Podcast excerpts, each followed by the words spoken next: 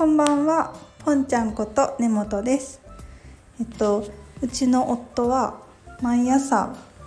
カーテンを開けるのを忘れちゃうんですよね。で、どうやって対策したかっていうと、結論から言うと、私の声をボイスメモで取って、それを朝のアラームに設定をしてみました。ボイスメモの内容は、えー、まるまるくん、おはよう。と。カーテンを開けると気持ちがいいな。カーテンを開けるのはどう？というようなアラームです。はい。うんとまあ毎朝あのね忘れちゃうんですよねカーテン開けるの。で私の方が先に起きるんですよいつも。私は起きてもう寝室から出てリビングでの用意とかしてでそのまま出勤するんですけどその後に夫が起きてきてで私が出勤前にあのカーテン開いてるかどうか確認したらいい話ですけどそれってめっちゃ面倒くさいじゃないですか面倒くさいしあ今日は開けたかなとかあ出る前に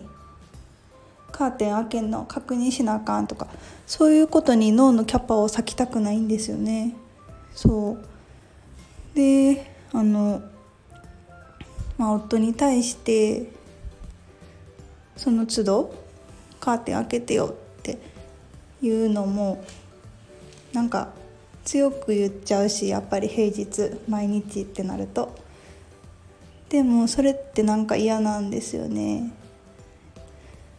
そのカーテンをさ開けるっていう場面においては、まあ、私の方が毎日決まりきったことをルーティンで忘れずにやるっていうのが得意やから私の方が得意だけど夫は夫で別の得意なことってあるじゃないですか。人間みんないろんな得手不得手があるからさ。そう夫はその毎日ルーティン守って忘れずにやるっていうのは苦手やけどでも一方でなんかこううんと0から1を開発したり、うん、臨機応変に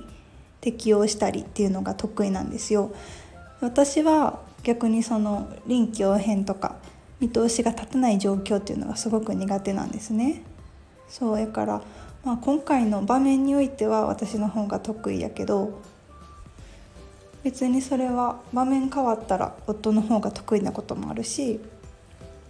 うん、そういう場合は環境調整かなっていうところでやってみました。うん、でねそのボイスメモをアラームにする方法もさ 私あんまりアプリとか得意じゃないっていう思い込みがあったからいやちょっと面倒くさいなって思ってたんですけど毎朝こうモヤモヤすることに比べたらいいかなと思って調べてみましてえっとね検索欄に「ボイスメモスペースアラーム」っ